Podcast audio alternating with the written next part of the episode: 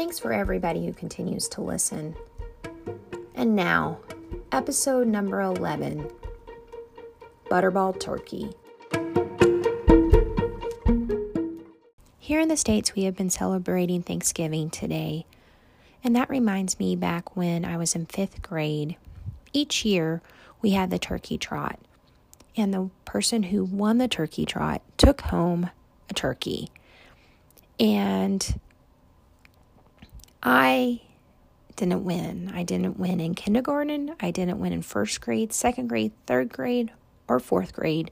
So my goal was in fifth grade to win that turkey. And sure enough, I did. I barely beat the second place, but I was so proud of that butterball turkey that I took home and that we cooked for Thanksgiving.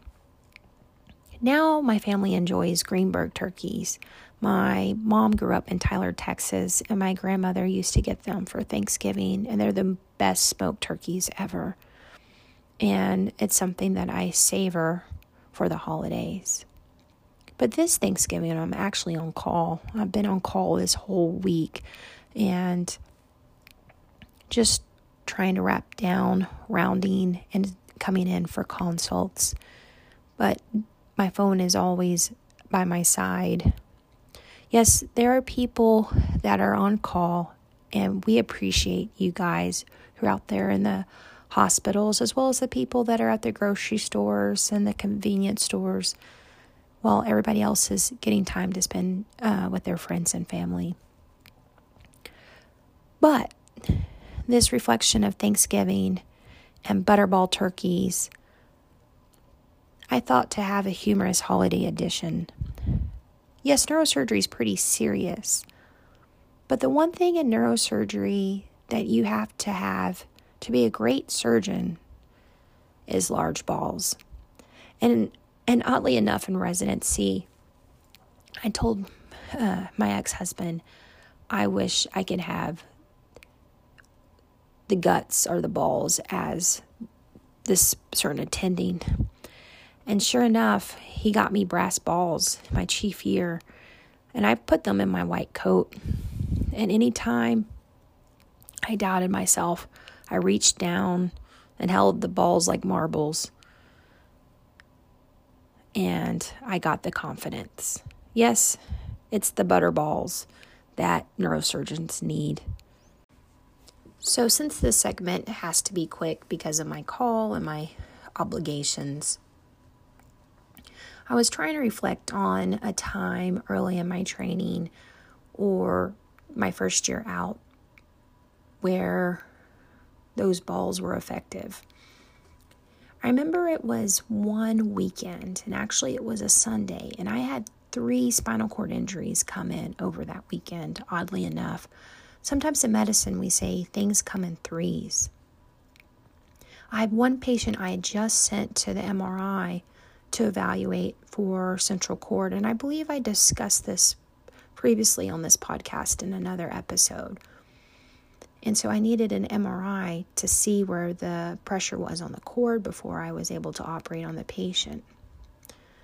But right as I was sending that patient to MRI, I had another patient come in. They had had an acute injury where a trailer had rolled over their neck and they had had a fracture and they were no longer moving their legs or their arms.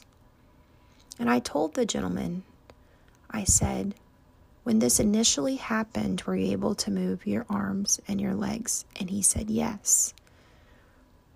And I said, what time was that? And I realized it had only been less than an hour and a half since the accident he was brought in by EMS and the imaging that showed me what was going on. I knew that the other gentleman was an MRI, and because of the weekend, we had only one tech. And I also knew time was spine, and that's a common quote I usually say. And I looked down at him and I said, Do you trust me? I need to get you back to the operating room as fast as possible so we can hopefully get your strength back. And he said, I trust you. And I know I look like a kid. I still look like a kid. And this was back in 2014. And I called my program director and I just wanted to say, Dr. Graham, I have two spinal cord injuries. One's an MRI that I'm planning on operating after I take care of this other one. This other gentleman has a fracture in a perched facet, and I need to reduce him. It appears on the CT scan that the disc is herniated, cause, compressing the, the cord, but I can't confirm that without an MRI. But I think that's going to take too long if the other gentleman's already in it. Do you think I can take him back? And he said, Yes, do that. And so that's what I did. I took him back to the operating room and I performed a surgery called an anterior cervical discectomy and fusion, where I removed the disc fragment that was pinching on the spinal cord and I reduced his fracture and I stabilized it with a bone graft a plate, and four screws. All this operating as fast as I could to get the pressure off the spinal cord. And I tucked him in, and then I went and I started performing the second operation on the other spinal cord injury. And when I went to check on him post op, after both operations had been performed. I could see slight twitches in his legs. And I said, I hope you get your strength back. That shows improvement already. And then by the next day, he was moving his arms and legs. And that had happened on a Sunday, Sunday morning. And by Tuesday, he walked out of the hospital. And thus, it is sometimes us neurosurgeons have to have balls and be aggressive without taking extra time, knowing that that could have taken too much time where he would have established permanent injury and it was that time I felt,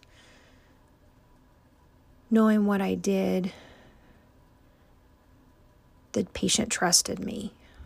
And because of that, he was able to walk out of the hospital in less than a week. So, there's for the butterballs or the balls that you have to have when you're a neurosurgeon. And sometimes things don't work out, but most of the time they do. And so, in this Thanksgiving. I'm thankful for the opportunity in the hands that God's blessed me with to help others out, and also for the opportunity for those others to trust me. You guys have a great Thanksgiving with your family and friends, and reach out to your loved ones and let them know that you love them on this day.